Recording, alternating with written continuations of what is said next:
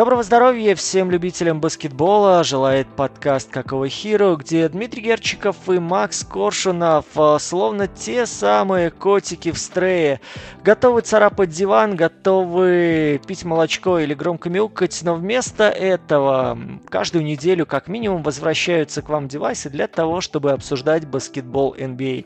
И нынешняя семидневка не исключение. Мы, несмотря на то, что вокруг жарыша, вкусное мороженое и красивые девушки, все равно цепляем наушники на свои навостренные ушки, выставляем гарнитуры на максимум и погружаемся в мир Национальной баскетбольной ассоциации для того, чтобы обсудить все самое интересное и актуальное. А интересного на этой неделе и вправду было немало. Немало, хотя, друзья, мы очень по вам соскучились. Лето, жарко, духота. И духота я и про новости, на самом деле, НБА тоже отчасти достаточно. Ну, межсезонье, вы сами все понимаете, вы сами все видите. А, вот, допустим, сегодня самая крутая новость была о том, вот, как, то, что Паша Хрусталев написал статью про Тони Паркера и почему он должен быть в топ-75. А я, естественно, решил на это ответить. Зацените и статью, а чтобы посмотреть на мое скромное мнение по поводу Тони Паркера, вы можете зайти в телеграм-канал. Это вот э, такой легенький мостик на наши активности, на нашу постоянную преамбулу. Не забывайте, что у нас есть телеграм-канал, у нас есть э, YouTube, у нас есть другие подкаст-платформы. Ну и, конечно же, у нас есть Бусти. Бусти, мы не забыли про него ни в коем случае, мы продолжаем его совершенствовать, но вы сами видите то, что это был первый нековидный сезон, который закончился чуть раньше, который сейчас все-таки у нас большой промежуток до следующего сезона, три месяца, и новостей, ну, Сами видите, хотя самые сладкие, как сказал Дима, мы сегодня постараемся, конечно, зацепить, обсудить и со всех сторон как-нибудь обрисовать наши точки зрения, подкинуть еще каких-то тем для рассуждений. Поэтому не забывайте, что да, есть и бусти, и, конечно же, чем ближе сезон, тем там будет больше, больше активностей. Мы, конечно, могли бы вам рассказать о чемпионатах Европы У-20, но прекрасно понимаем, что мало кто в этом настолько заинтересован и глубоко погружен для того, чтобы выслушивать э, восторги о каких-нибудь восходящих звездах сборной Словении. Э, я вместо этого расскажу быстренько историю о Тони Паркере, раз мы уже целую неделю вас не баловали аудио, вот сразу затравка не в тему, да, но, э, по-моему, я ее еще не рассказывал, но кто недавно присоединился, так точно услышит. История о Тони Паркере и таком баскетболисте белорусском Денисе Коршуке. Вы, может, и не в курсе, но я родом сам из Беларуси, из Минска, и долгое время писал о белорусском баскетболе, и, соответственно, становился свидетелями игр национальной сборной Беларуси. Вот Денис Коршук, человек, который поиграл в Минских Цмоках, человек, который поиграл в Виталюре, в Украине, э, выступал долгое время за национальную сборную Беларуси. И вот в начале 2000-х годов была у нас товарищеская встреча против сборной Франции. Сборная Франции со всеми своими звездами и главной звездой на ту пору был, естественно, Тони Паркер. И вот первая половина, абсолютно понятно, что никто там не форсирует события, никто там не грызет друг друга за пятки для того, чтобы получить преимущество, но по крайней мере, это не матч звезд. То есть все действительно пытаются что-то там отрабатывать в защите и в наступлении. И вот ситуация, когда Тони Паркер получает мяч, пытается обойти человека, который его упекает, ускоряется, и в этот момент прямо перед ним вырастает Денис Коршук. Чтобы вы понимали, это человек, который чуть больше двух метров росту, коренастый, плотный, у него было прозвище Коряга за то, что вот эту коренатность, э, коренастость и плотность он умел использовать в борьбе за отскоки, постановка спины, очень непросто было с ним справиться. В общем, Денис э, решил остановить Тони Паркера всеми доступными ему методами, но пока эти методы подбирались, подбирал, Паркер просто в него врубился. Врубился и рухнул на площадку. Мяч, естественно, отскакивает. И что делает Денис? Он для того, чтобы взять мяч, ну команда же побежала в быстрое наступление, надо же быстро развивать атаку, просто берет и перешагивает Тони Паркера. Трибуны просто охренели в этот момент. Белорусы добегают, там, по-моему, забивают этот мяч в корзину, зарабатывают 2 очка. Все в шоке, все просто в таком дичайшем ступоре.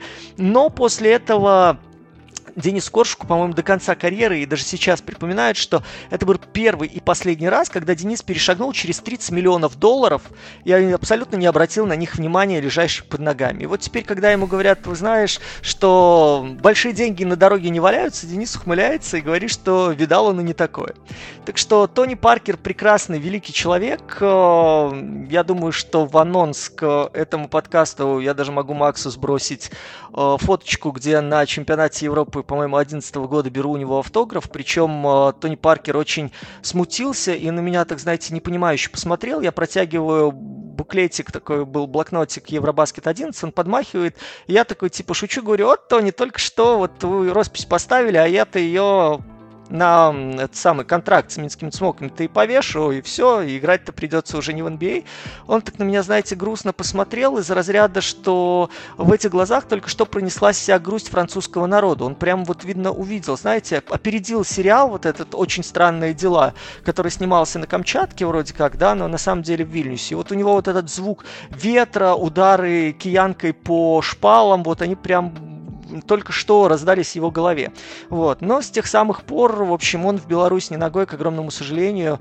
И возможно, что я тоже на это немножко повлиял, за что я прошу извинения у болельщиков белорусской сборной.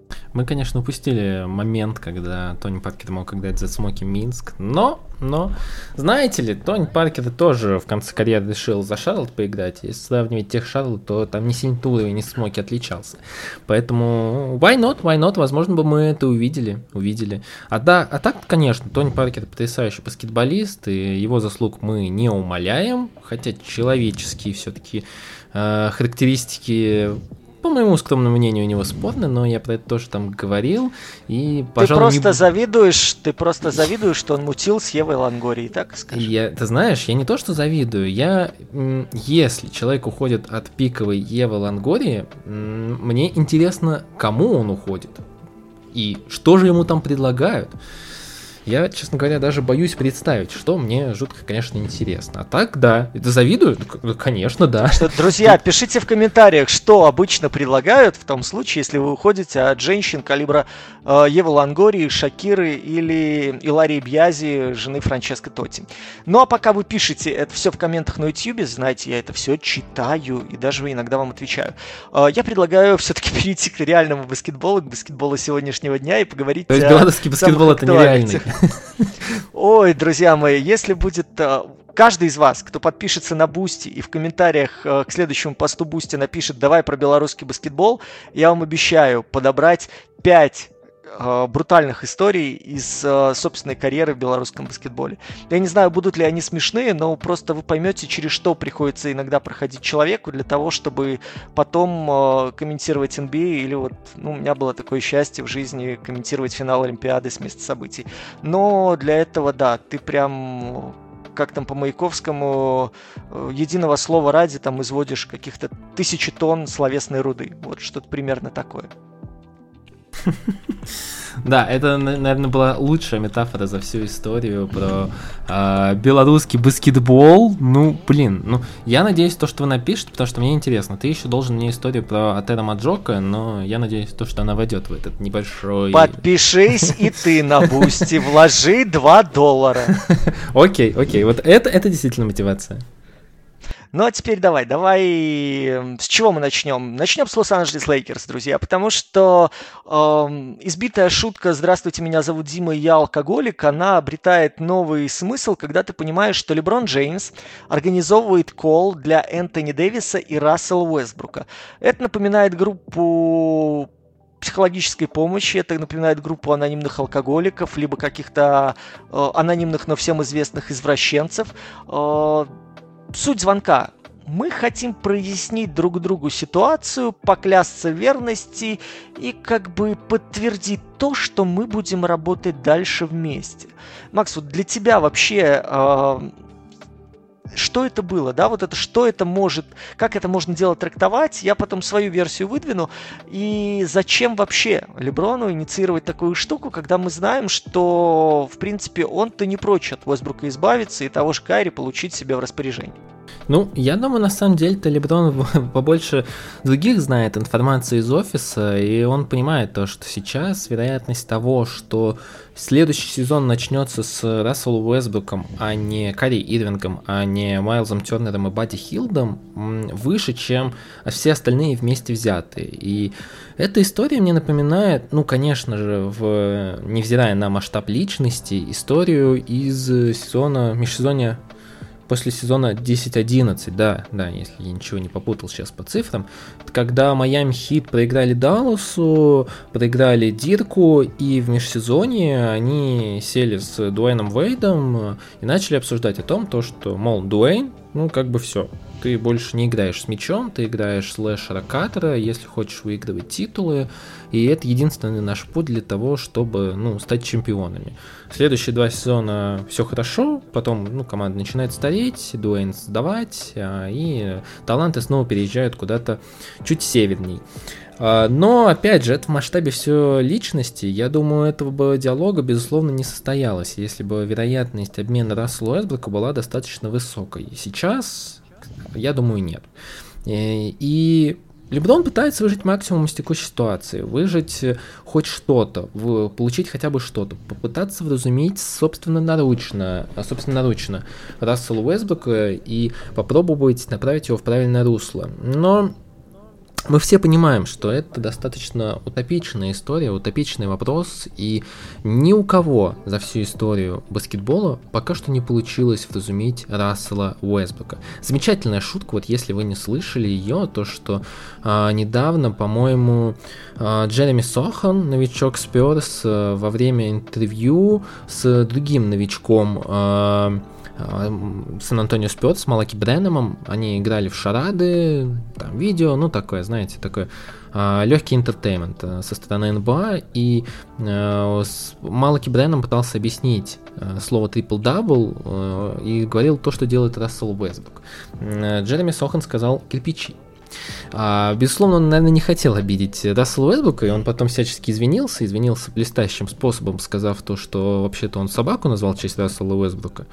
А, но мы понимаем, о чем это все? О том, то, что Рассела Уэсбрука невозможно изменить, невозможно приручить, и даже собаку а, можно научить делать что-то лучше, понятней и приручить хотя бы как-то. Но Леброн пытается выжать максимум ситуации. Насколько у него получится, ну, я думаю, пока что никто на это не поставит э, собственные деньги, либо что-то ценное. Получится ли это сделать у Леброна, тренерского штаба и Дарвина Хэма? Ну, тоже не особо верю. А вот то, что Рассел Уэстбрук начнет сезон в качестве игрока Лос-Анджелес Лейкерс, да, в это я верю. И, к сожалению, для болельщиков Лос-Анджелес Лейкерс верю в это очень сильно. Я вам так скажу. Во-первых, мне кажется, что это просто офигенная беспроигрышная штука, офигенно беспроигрышный маневр со стороны Леброна.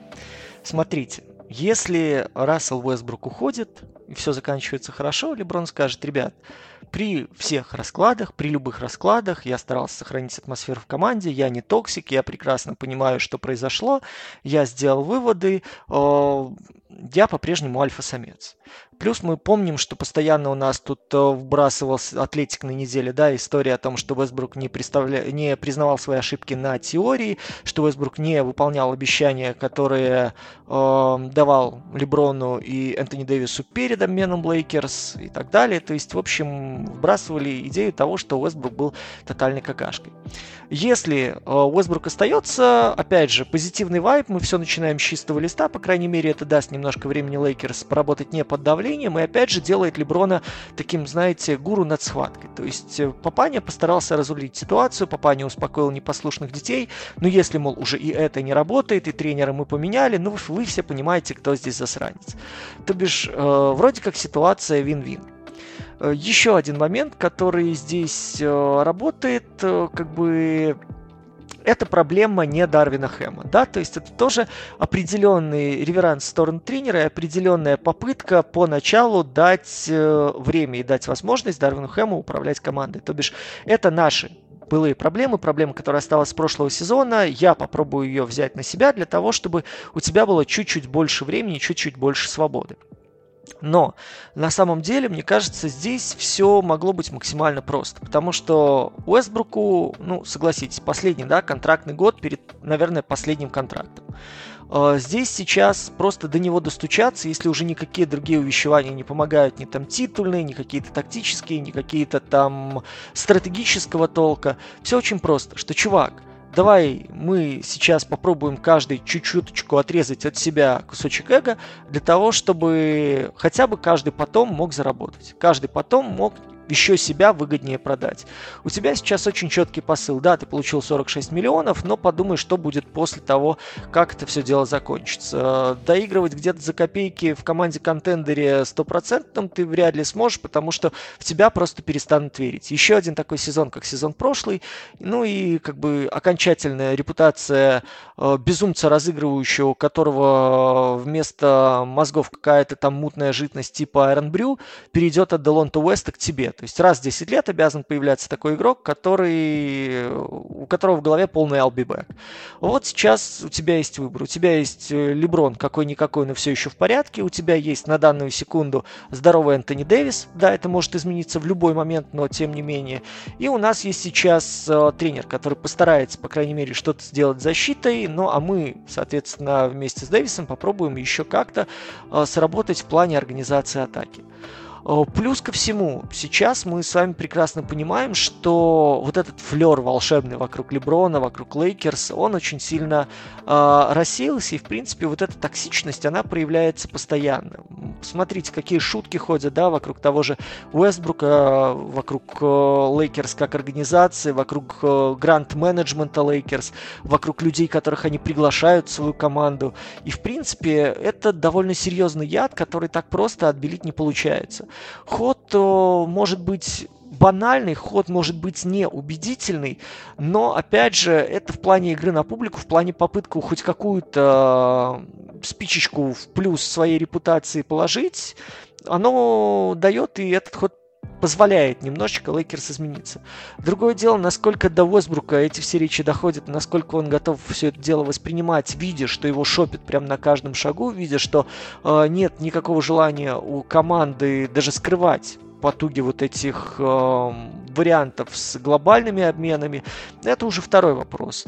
Но сам факт по себе вот такого подхода и такого посыла, ну, мне кажется, по крайней мере, интересным. Леброн для меня все больше и больше превращается, знаете, уже в менеджера команды NBA, а, который всем своим видом показывает, что он решает вопросы чисто спортивные, что он решает вопросы коммуни...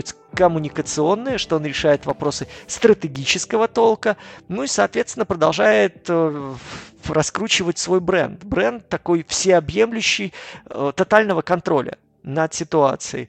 И вот это очень хорошая заявка на то, что даже если хоть немножечко это изменит ситуацию в лучшую сторону, король останется королем и никто и близко. Даже если все изменит система Дарвина Хэма, даже если это дело будет исключительно в грамотно подобранной тактике и в дозированных нагрузках, все равно все будут говорить, смотрите, а вот Леброн-то тогда немножечко встряхнул, спустил с небес на землю этого э, сумасшедшего Донателло или Леонардо. Ну, мне он больше вообще-то напоминает, да, знаете, Микеланджело, такой с нунчаками, который этими нунчаками крутит, но периодически себе по голове попадает. Вот он этого Леонардо поставил, или Микеланджело все-таки на две черепашьи ноги, и он перестал быть жалкой букашкой, а стал супер ниндзя черепашкой. Слушай, ну Лига М был уже давно, на самом деле. -то и мне кажется, это очередная просто интерпретация, очередная попытка Леброна стать действительно правильным генеральным менеджером, если Роб Пелинка все-таки не очень хочет э, раздевать будущее Лейкерс э, для того, чтобы получить какой-то призрачный, возможно, и не очень призрачный шанс на выигрыш титула в этом сезоне. Но Пелинку-то я, кстати, могу понять в том плане. Он явно не хочет быть человеком, который после ухода Леброна а, два сезона потанкует и его уволят и обвинять во всех трагедиях поколения, будущего поколения Лейкерс, будущего а, потенциальных побед Лейкерс, будущих э, танкований Лейкерс, поэтому тут-то я Пелинку могу понять, кстати. Ну и, наверное, ни один разговор про Лейкерс не может обойтись без Кайри Ирвинга, потому что по-моему, все меньше и меньше шансов э, насчет того, то, что Кайри Ирвинг может оказаться в Лос-Анджелес Лейкерс. И прямо сейчас э, каких-то потенциальных вариантов потенциальных слухов о том, то, что Кари Ирвинг перейдет в команду, становится все меньше. Вроде бы, вроде бы, Кайри даже появляются слухи, то, что уже настроены начать сезон в Бруклин Нетс. Вроде бы уже все более-менее смирились по поводу того, что, ну, окей, Бруклин будет очень странной организацией в следующем сезоне, но это будет организация с Кари Ирвингом. Другое дело, то, что, что здесь вот, ну, два вопроса. Насколько вообще реально, что Кайри Ирвинг перейдет в Лейкерс или, возможно, куда-то еще? И вот недавно мне очень понравилась новость, точнее, ну, я не думаю, что она могла понравиться или не понравиться, но она была интересной. А, в плане того, то, что окружение Бруклин Нетс вообще не знает о планах Кевина Дюранта и вообще не понимает о том, какие у него цели, задачи, варианты, идеи. И он вообще ни с кем не общается, не обсуждает свое будущее с офисом Нетс.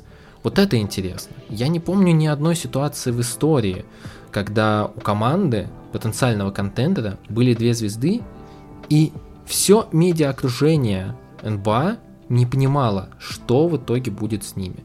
Какие будут мысли у Кайри Ирвинга, потому что вот недавно тоже была интересная история про эту лигу, вы знаете, полупрофессиональная лига из Лос-Анджелеса, где ежегодно играют игроки, игроки из НБА, Uh, некоторые маленькие игроки, которые играют в G-лиге, в Европе, они приезжают и соревнуются там. Такое очень аутентичное место, прикольно. Посмотрите, возможно, записи, когда там Коби Брайант играл в D-лиге, достаточно, ну, интересно смотрится. Вот, и там должен был приехать Кари Ирвинг, и у них есть комиссионер, комиссионер в D-лиге, и Кари не приехал, и у него спрашивали после игры, где был Леброн и Дерозан, почему не приехал Кари. На что он ответил о том, что, ну, Блин, вы же знаете, кто такой Кайри Ирвинг. Все понимают, что он имел в виду. Все понимают, что Кайри ненадежный человек. Настолько ненадежный, что вообще нет понимания, что он сделает дальше. Дим, вот что ты думаешь вот с Кевином Дюрантом, Кайри Ирвингом вообще будут какие-то идеи? Потому что прямо сейчас я не готов поставить ни на один вариант, а, их будущего продолжения карьеры. Я не готов поставить на то, что они будут в Бруклин Нетс, хотя, ну, наверное, скорее всего, так оно и будет, что это будет странный сезон вместе с ними.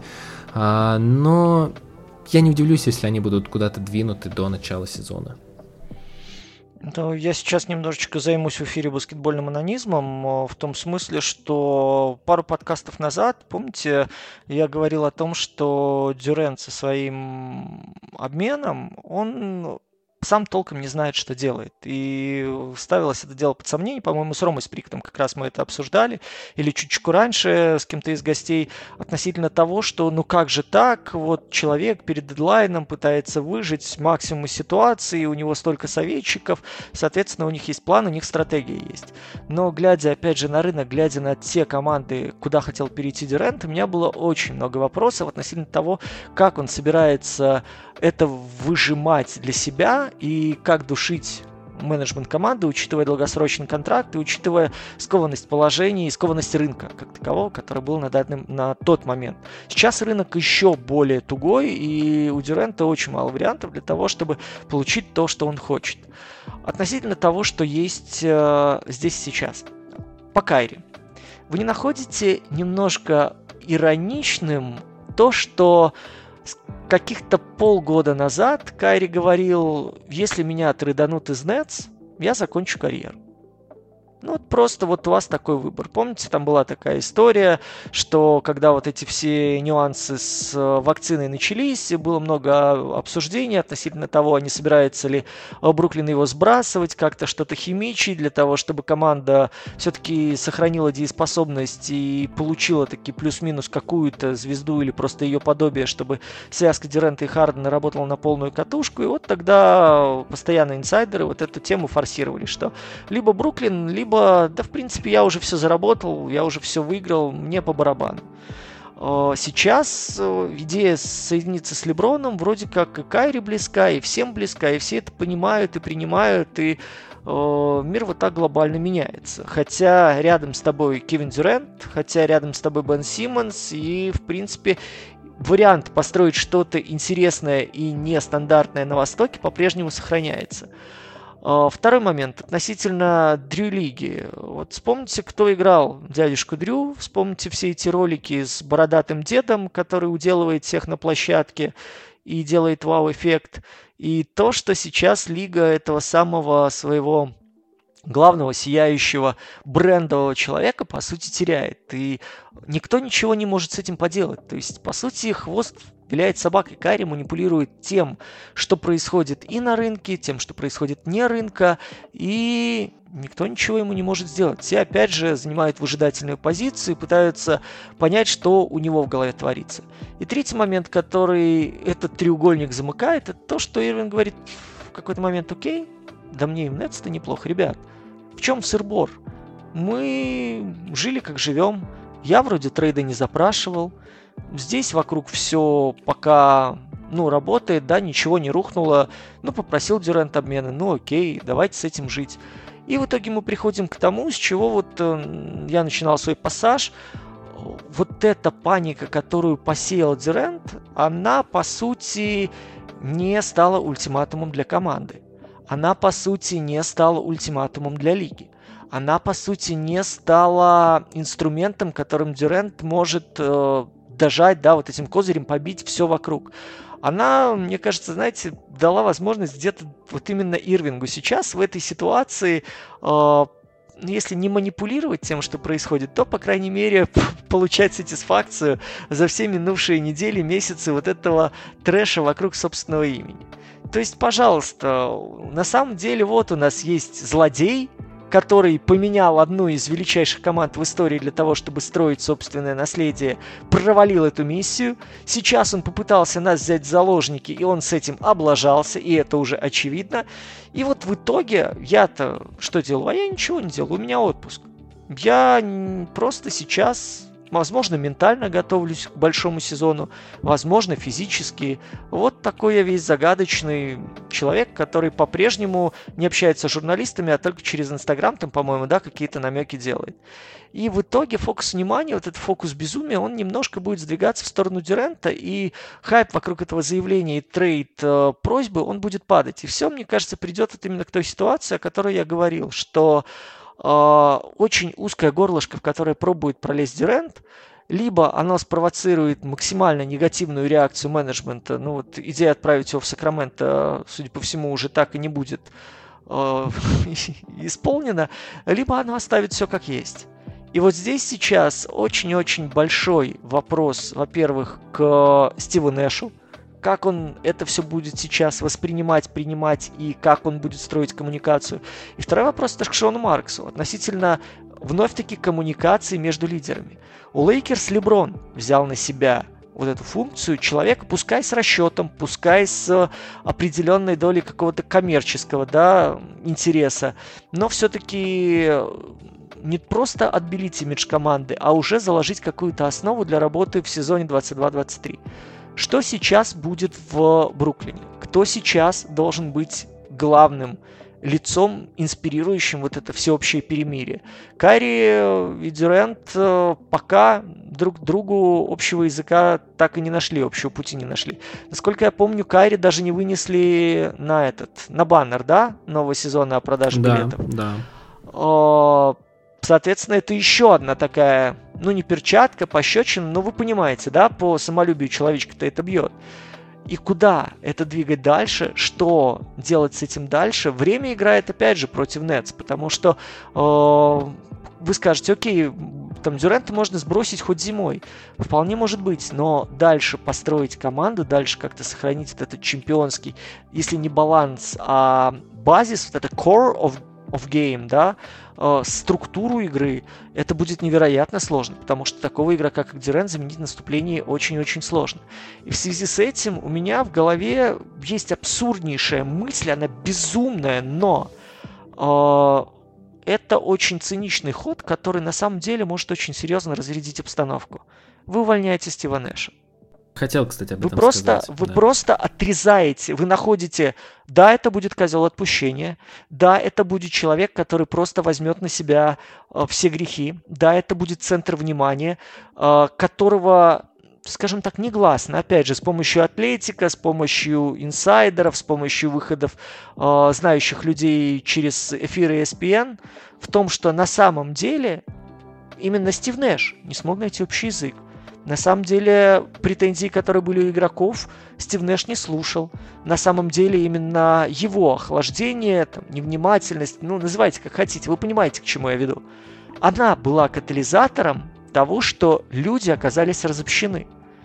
А вот сейчас, когда придет человек, который скажет, окей, ребята, я вижу в Дюренте гения, который еще может, я готов прощать Кайри все, пока он дает там 40 плюс 12 за каждый вечер, и я знаю, как сделать из Бена Симмонса волнореза в легкой пятерке, чтобы эта пятерка действительно играла максимально легко. Вот то, о чем мы с тобой обсуждали, говорили в прошлом, по-моему, подкасте, да, когда э, идея Симмонса перевода чуть ли не на пятерку, дает определенные возможности для мобильного движения мяча и получения двух полюсов очень грозных атакующих э, у Бруклина на длинных отрезках.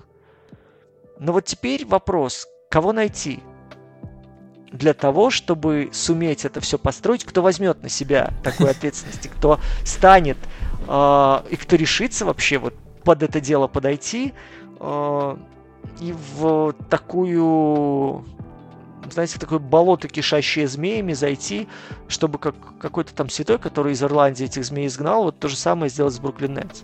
Здесь бы аллюзия, конечно, хорошая была бы, если бы речь о Бостоне шла, да, вот такая кельтская мифология и ого-го, но как есть, так есть. Но вот, честно говоря, я вот эту теорию я бы прям вот вынашивал как собственного ребенка, если бы, опять же, стратегически мне вот поставили пистолет к виску и сказали, вот давай придумывай пиар-ход или придумывать стратегический ход, который хоть немножечко разрулит эту ситуацию, я бы предложил такое решение. Слушай, я вот как раз хотел сказать, что если бы у команды был нормальный тренер, то у них даже состав в целом-то неплохой собрался, ну, будем честны. Если хотя бы Бен Симмонс вернется на тот уровень, у них есть и Джей Уоррен, Эдмонд Самнер, которые пропустили сезоны, но были неплохие. Мы надеемся на естественный прогресс Кэма Томаса, Кеслера Эдвардса, Дэрон Шарпа, есть Ройс О'Нил, тоже не так уж плохо, Сет Карри, Джо Харрис, на самом деле это неплохой состав. Пэтти Милс тот же. Если бы был тренер, вот ты говорил о том, кого назначить, было бы забавно, это не сработает, этого никогда не случится, это невозможно, но было бы забавно, если бы они уволили Стива Нэша и назначили Кенни Аткинсона. Это, конечно, мои мечты, это скорее мечты не для того, чтобы увидеть сильную команду, а посмотреть на это реалити-шоу, как это будет интересно, что тренера, которого по сути слили из-за вашего прихода, его возвращают, чтобы он показал вам, кто в доме хозяин. Потому что Кенни Аткинсон не будет мириться с э, Карри Ирвингом, с Кевином Дюрантом. Они, я даже полагаю, что вполне могут сесть у него и на скамейку, если они совсем от, отобьются от рук. И это было бы интересно. Правда.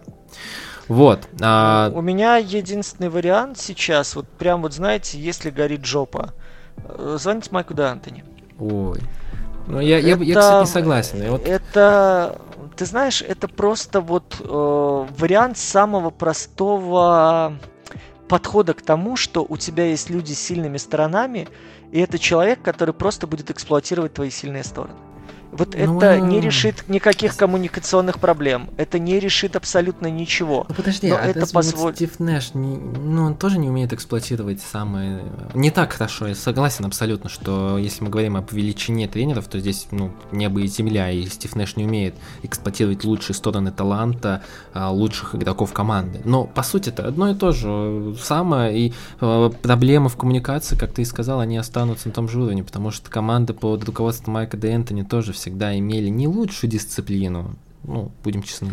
А я не верю, что сейчас найдется тренер, который сможет одернуть или поставить какие-то шоры карьеринга. Не, ну я, согласен. Тут я исхожу из того, что о, Майк Дентони работал очень хорошо с Дюрентом в сборной. Я исхожу из того, что у Майка Д'Энтони э, есть прекрасное понимание, как организовывать наступление как с чистым разыгрывающим, так и с людьми, которые много возятся с мячом. Это очень хороший расклад для Кайри. Это хороший вариант для развития быстрого позиционного нападения, и это, возможно, очень неплохой вариант для того, чтобы Бен Симмонс помогал вам в, по крайней мере, не путался под ногами. И вот из-за того, что он умеет двигать мяч, из-за того, что он умеет не задерживать его между линиями, это было бы хорошее опять же, стратегическое решение по организации атаки. Организовать защиту у этого Бруклина, мне кажется, невероятно сложно. Это задача со звездочкой, которая, ну, не знаю, каким-то... Ну, давай так, наверное, Майк Дэнт не решает вопросы в защите никогда. Нет, нет, нет, это само собой. Вот я поэтому и говорю, я очень сомневаюсь, что даже условный Рон Адам здесь что-то придумал для того, чтобы мы получили, ну, какую, какой-то каркас рабочий. И мне сложно представить, э, опять же, с уязвимостями того же Пэти Милса, да, который появляется. Но вот у вас, опять же, Рой Санил будет закрывать дыры сразу фактически на трех позициях. Ну, он вынужден будет так или иначе помогать и наверху, и внизу и при этом еще работать по своей позиции. Вот в тех пятерках, которые сейчас ну, плюс-минус ну, рисуются у Бруклина. Защитная эта пятерка у них вполне может быть. Нет, защитную пятерку можно у них нарисовать, если честно, в голове. Я могу себе это представить, что это будет условный Клэкстон, Симмонс, Дюрант, э, э, кто еще у них может, Дойс Унил как раз ты назвал, и нужно найти более-менее универсального человека, который сможет. Ну вот Брюса Брауна, конечно, они отдали, это, конечно, проблемка потенциально, но, возможно, даже не знаю, вот Бен Симмонс, Клэкстон, я сказал, О'Нил, Дюрант. Ну, возможно, это будет Ти Джей Уоррен, хотя его защита ну, спорная. Ну, ты сам понимаешь, да, потом эта пятерка перехватывает мяч, переходит в центр площадки.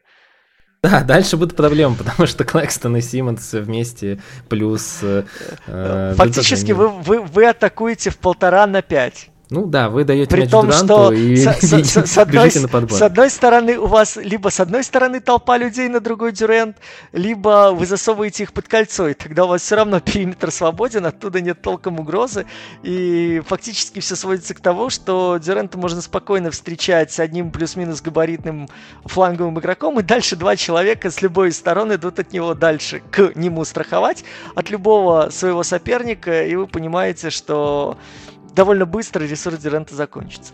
Вот, просто я о том, что это назначение в данном контексте, оно гасит самые очевидные пожары. Оно ставит плюс-минус уровень комфорта Ирвинга на приемлемый уровень.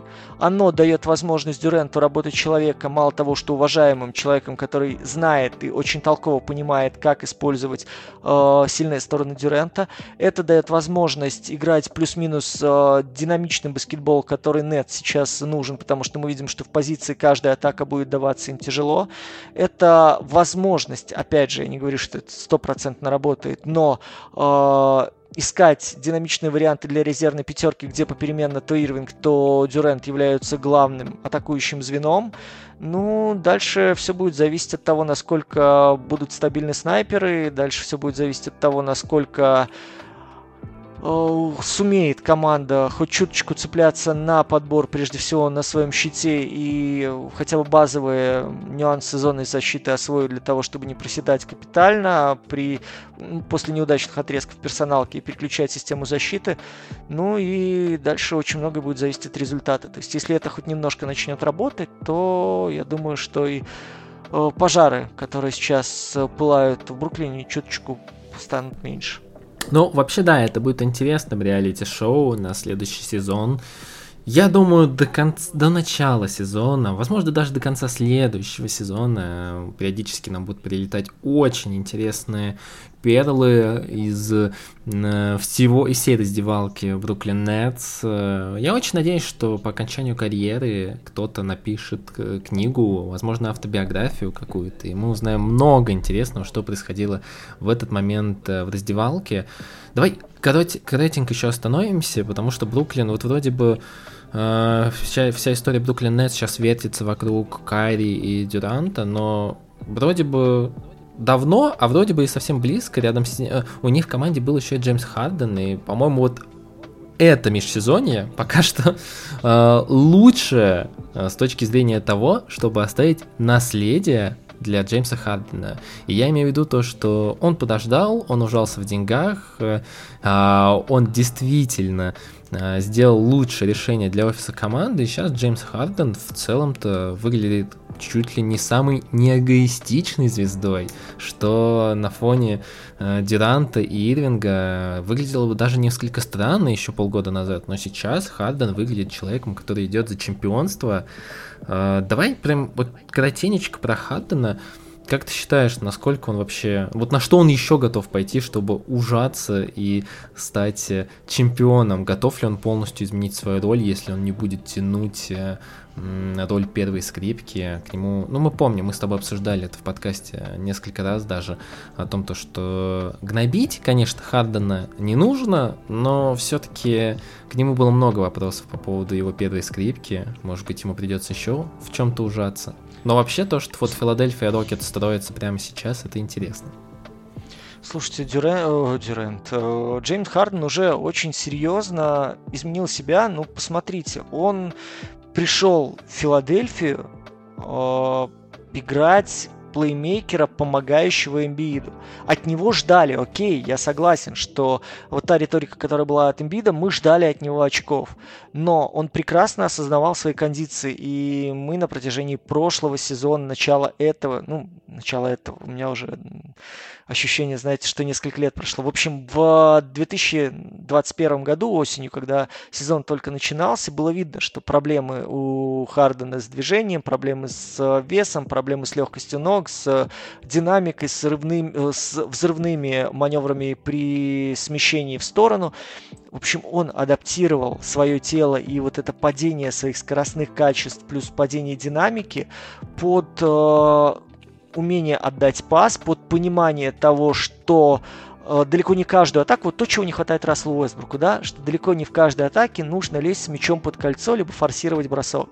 Что есть моменты, где даже в начале владения проще обыграться с ближним и выбрать позицию поудобнее для начала атаки. Ты тратишь лишние 4-5 секунд, но при этом ты можешь закрутить комбинацию в противоположную сторону, и соперник не успеет осознать, да, не успеет перестроиться под ваше движение. Это поможет потом вам завершить атаку легко.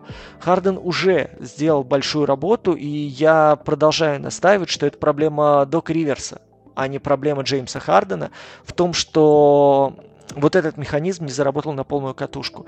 Да, не хватило где-то хороших попаданий с дальней дистанции, э, да, не хватило где-то здоровья имбида, но опять же я возвращаюсь к тому, что не хватило ума у Дока Риверса, не хватило гибкости тактической, не хватило э, чуть более широкого взгляда на ситуацию, широкого использования ротации для того, чтобы сильные стороны Хардена использовать в плей-офф по максимуму. То, что он делает сейчас, очевидно, это уже ходы человека, который, ну, вы знаете, наверное, расстался не только с Евой Лангорией, но прошел в 7 кругов ада семейства Кардашьян и целлюлита на одном из мест с кем там с Ким Кардашьян встречался, да? По-моему, Я уже нет. Прям по-моему, нет. Путаю. Та, которая была не с Крисом Хамфрисом и не с Тристаном Томпсоном. Вот как-то так. Кор- короче, вы поняли, да? В общем, там э, семейство Кардашьян все равно все узнают не по лицу, а по груди и по заднице. Вот. Суть в том, что Харден сейчас действительно становится намного умнее, он прекрасно понимает, что его чемпионское окно превратилось в чемпионскую форточку. Сейчас у него есть в напарниках... Ну, который ветром надуло, ну ладно. Ну, вполне может быть. Но, по крайней мере, туда пока еще можно влезть. Э, даже если ты бородатый пухляж, э, похожий на беляш, который продают на вокзалах.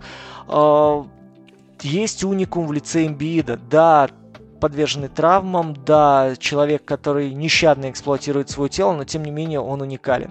Есть на данный момент группа ролевых игроков, которые обладают достаточно интересными специфическими навыками. Главное их вовремя расставлять и вовремя ими двигать. Это то, что даст вам стратегическое преимущество на дистанции. Сейчас регулярка – это отличный плацдарм для того, чтобы начать движение, начать вот эти вот манипуляции, подготовки к плей-офф. И мне кажется, сейчас все прекрасно осознают в Филадельфии, что ну вот сейчас или никогда, потому что тот пик, который есть у Большого, помните, да, травму Яумина, помните то, какой деклайн был у Шака. Там можно... Тим Данкан, да, опять же, человек, который оставлял, оставался невероятно полезным, но у которого очень четко ощущался деклайн. То же самое, пускай длинный четвертый Дирк Новицкий. Это все очень тонко чувствуется, и если маленький, опять же, переключаются и умудряются где-то играть pass first, умудряются где-то э, быть полезными, когда выходят со скамейки, либо же в более медленный темп превращать комбинационное действие. У больших э, это все намного сложнее, особенно если это отзывается на здоровье. Э, мне кажется, сейчас вот все в Филадельфии прекрасно понимают, что если уже Харден пошел на жертвы там порядка 15-20 миллионов долларов и делает такой шаг, такой реверанс в сторону команды, ну, каждый, мне кажется, в этой организации сейчас должен понять и принять, что ну, просто халтурить невозможно, и надо выкладываться на все сто. Так что, в моем понимании, Харден уже большую штуку для Филадельфии сделал, и неплохо было бы людям, которые привыкли обвинять всех, всех вокруг, и в частности своих звездных одноклубников в каких-то неудачах, сейчас взяться за голову и немножко перестроиться сами. Да, это правда. Респект и уважение, на самом деле, Джеймсу Хардену.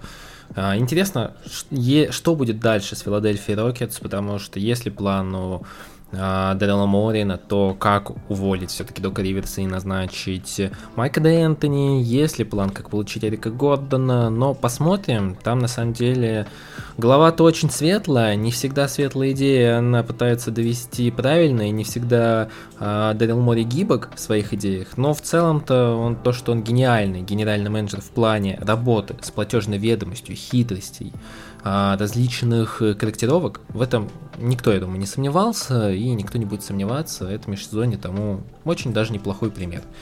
Вот, ну и давайте, раз уж платежные ведомости, с нами, конечно, пока что нет суперэксперта, пока что, но а, про платежные ведомости еще немного стоит поговорить, потому что последнюю неделю, даже можно сказать две, очень активно форсится история офисом Golden State, а, и история следующая. Мы все понимаем то, что сейчас Golden State выходит на рельсы такого большого налога, что, наверное, я небольшой здесь эксперт, честно, и не буду врать, но думаю, ни у кого за всю историю НБА такого большого налога не было. А сейчас Warriors делает стану очень неплохие мувы, очень, скажем так, даже для своего офиса они сумели сделать крутые вещи, например, сэкономили 60 миллионов долларов э, тем, что заменили Гарри Пейтона, да, Донта Дивинченца, Спасибо Сакраменто, которые пытались а, снизить его стоимость для себя и потом решили не, не отозвать Qualify. А, и Портером, а, Портера, которого они заменили на Джамайкла Грина. Не совсем равноценная замена, но в целом а, именно по влиянию от ролевого игрока очень даже неплохо. При всем при этом и владелец, э, и Джо Лейкоп, и а, Боб Майерс высказывают претензию о том, а почему мы должны платить за то, что мы развиваем игроков. Мы берем их с драфта, мы драфтуем их не так высоко. Клей был за десяткой. По-моему, одиннадцатым он был, но тут я сейчас вот могу ошибиться, честно говоря. А, Грин был 32-м. Декари тоже не входил в топ-5, знаете ли, и мы его брали на страх и риск. Почему? За то, что вот они остаются в команде, они остаются лояльными, мы их переподписываем сверх налога, мы должны платить за них налог. И высказывается идея о том, то, что а дескать, не придумать ли правило, то что налогом должны покрываться все контракты игроков, но только тех, которые не были задрафтованы командой. Ну, то есть, условно, подписал ты свободного агента, который не был задрафтован тобой, плати с него налог. Все те, кого ты задрафтовал и переписал, ты за него налог платить не должен. Для меня эта история несколько сомнительная, потому что все-таки она ломает некоторые финансовые принципы. Ну, как тогда, можно сказать, существовать Нью-Йорк Никс и Сакраменто Кингс, которые не умеют абсолютно драфтовать. Но в целом достаточно сложная история для дискуссии. Я, с одной стороны, понимаю Golden State, потому что я восхищаюсь той работой, которую проделывает их офис. Они правда молодцы, они усердно работают, им где-то, да, им где-то везло, но сейчас в целом заслуга всей всех их титулов это только из-за их работы офиса.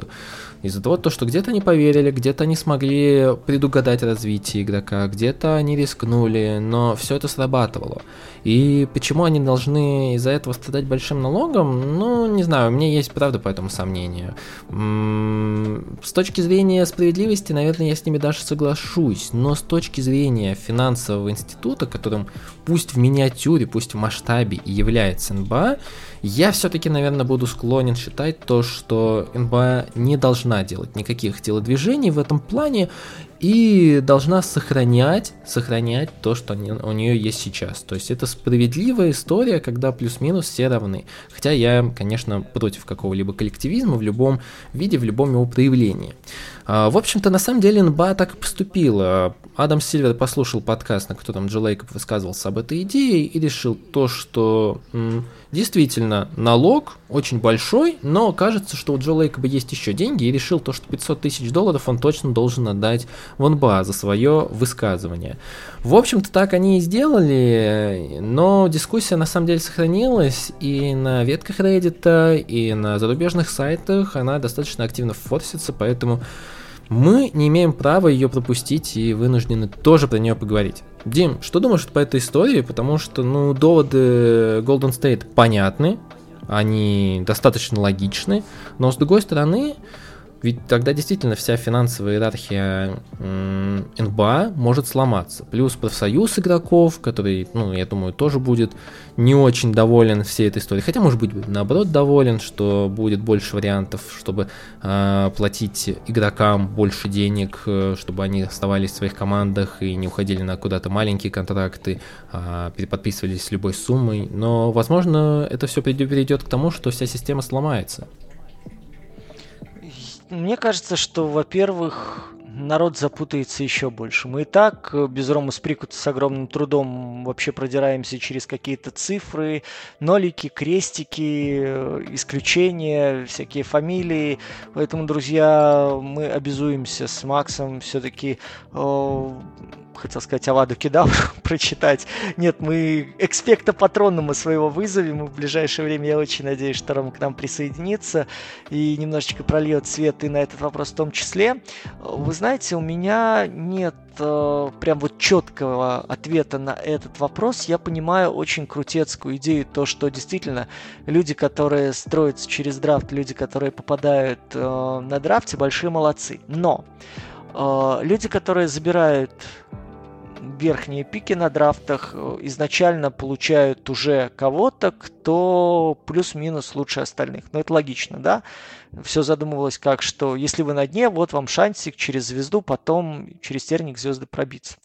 Я бы предложил, если это вообще такое возможно, и это еще больше внесет сумятицу, но э, предложил бы вот такое исключение делать, допустим, для игроков, которые были выбраны после пятого пика. Вот, э, а может даже после седьмого.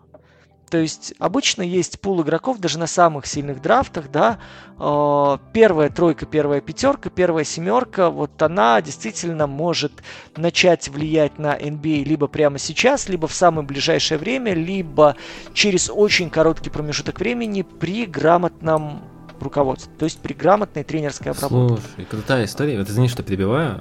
Можно, знаешь, еще даже как придумать. Но это просто вот на подумать, понятное дело, что никто нас не послушает.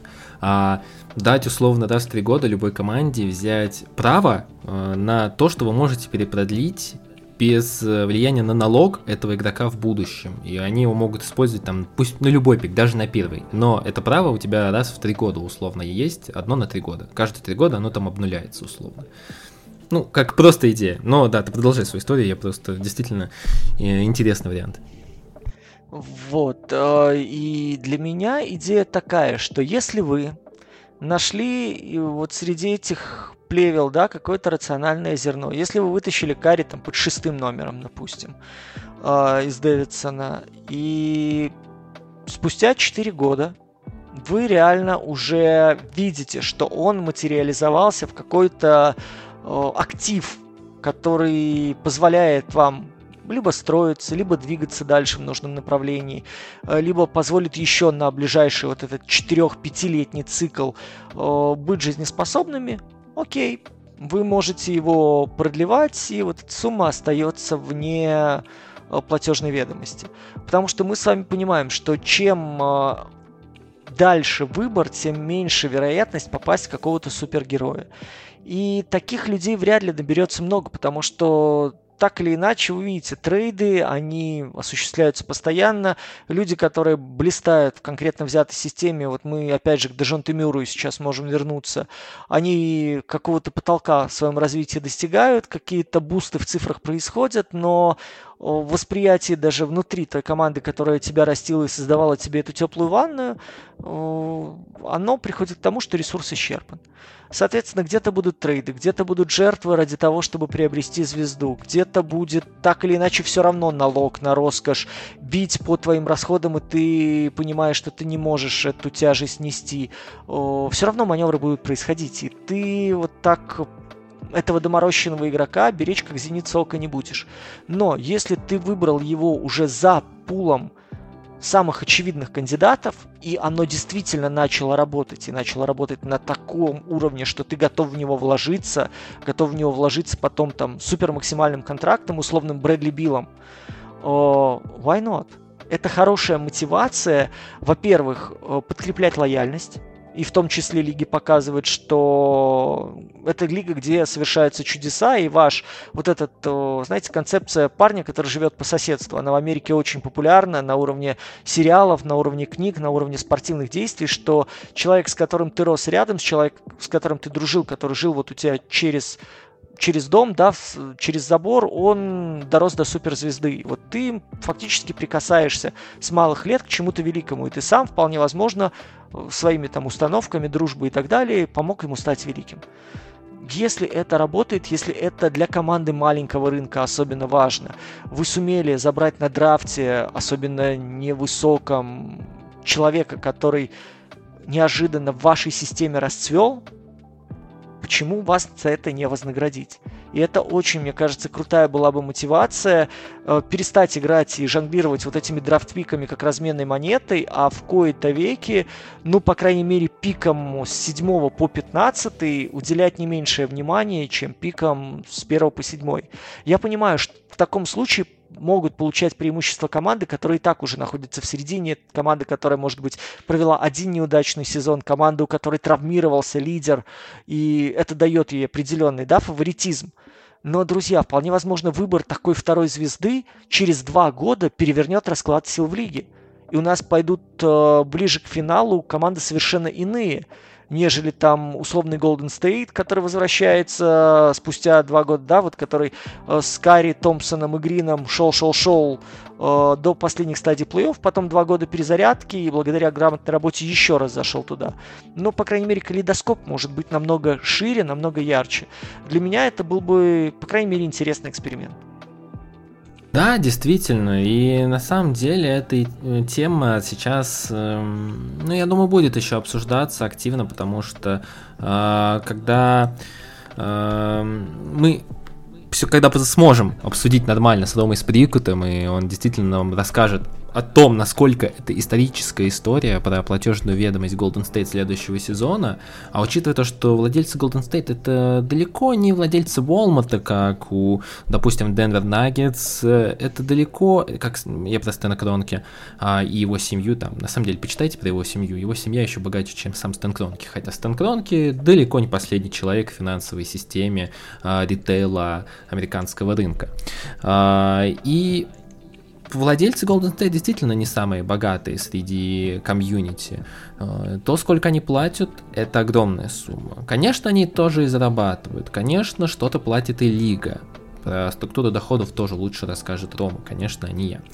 Вот, но м- эта история интересна, я думаю, она еще будет на слуху, но, думаю, в ближайшие лет 5-10 мы мало каких изменений увидим. Но, возможно, это и хорошо, потому что Посмотрите на самые большие зарплаты в НХЛ, в других лигах, в НБА, и вы поймете, что НБА действительно сейчас продается лучше всего. НБА влияет на разные рынки. И даже исключив один большой рынок с 150 миллионами людей, ничего не произойдет. Это действительно рынок, который будет развиваться независимо от таких достаточно маленьких для нее кусков.